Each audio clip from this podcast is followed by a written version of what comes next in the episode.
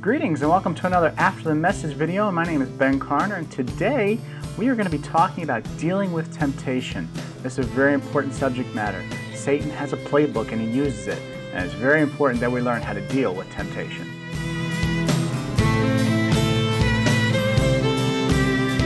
So, how do we deal with temptations properly? The good thing, you may not think of it as a good thing, but the good thing is this Satan's playbook is known. He's used the same three temptations since the beginning of time. He uses the lust of the flesh, the lust of the eyes, and the pride of life, as 1 John chapter 2 and verse 15 talk to us about. He used these temptations in the Garden of Eden when Adam and Eve, with the trees of the knowledge of good and evil, he used these temptations. He used these temptations against Jesus after he was uh, in the wilderness for 40 days and, and 40 nights, and he was tired and he was hungry, and he came and he used these same three temptations there. And he used these same three temptations as against us today. And so, as I was thinking about this, and I wanted to give something helpful, we talked about this on Sunday, uh, dealing with temptation. And I want to get practical and say, how do we deal with temptation properly? And I found this sermon by Dr. Charles Stanley, and I found it to be helpful. So these ideas, they are not original to me. They've probably been around for a very long time. But I want to give those to you uh, because, again, I think you'll find them to be helpful. The first thing is take responsibility. Take responsibility. What are you going to do when you're tempted? What are you going to do to flee temptations? What are you going to do to resist temptations? Have you made a plan? You, it's something that we need to be proactive about. I think if we're reactive to temptations, that's where we fall. We've got to be proactive against them. The second thing he says is focus on the big picture. And what I think that means is this sin can be very satisfying for a season.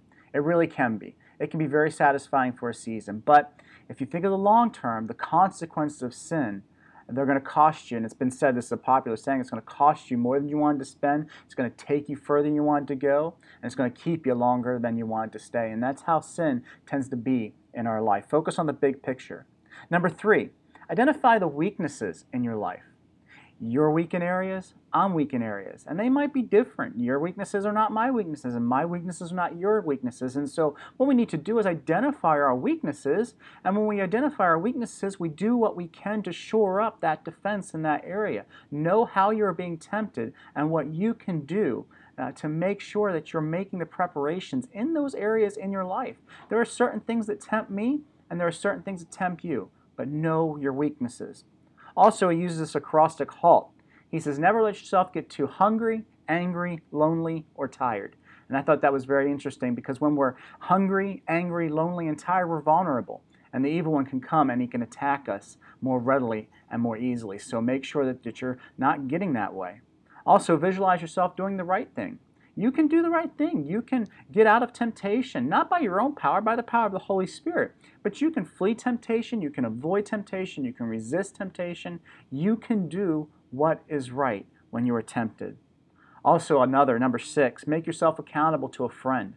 I think that's a very important one. Make yourself accountable. No one is above accountability. We should be willing to answer the tough questions when we're asked. How are you doing in this area? What are you doing when you're confronted with this? Have this, this person you can contact if you're really struggling with a particular temptation. Be honest and open about that with that person. And then when you're feeling that temptation to do the thing that you know you're not supposed to do, call that person, get in touch with them, say, hey, help me through this thing in my life. I've talked a lot about this, and this is so important. Read and study God's Word. Number seven, read and study God's Word. You see, if you don't know the scriptures, then you're not going to be able to defend against the attacks of the wicked one. Jesus knew the scriptures. He knew them obviously very well. And so he was able to defend against the attacks of the evil one in his life. We too need to be reading, studying, and memorizing God's word so that we can defend ourselves against the attacks of the evil one.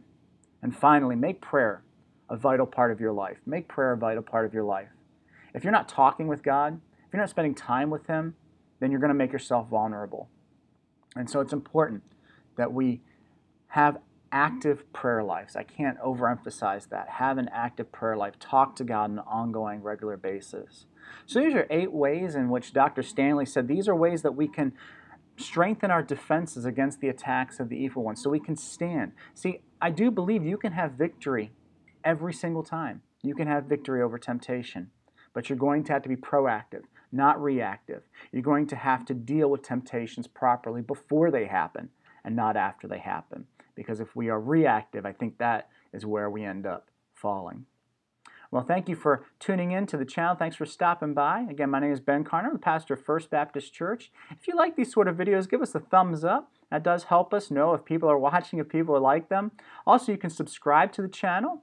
You can hit the notifications bell to get notified when things go live. Also, leave me a comment in the comment section below. Maybe you found a technique or an area where you say, hey, this is something that really helped me when I was tempted. See, I think we also think that our struggles are just ours alone, that we're, we're alone. But you're not. Other people are struggling just as you are, and so we need to learn from each other and how we can stay strong against the attacks of the evil one. Again, thank you for watching, thank you for listening, and may God's grace be upon you.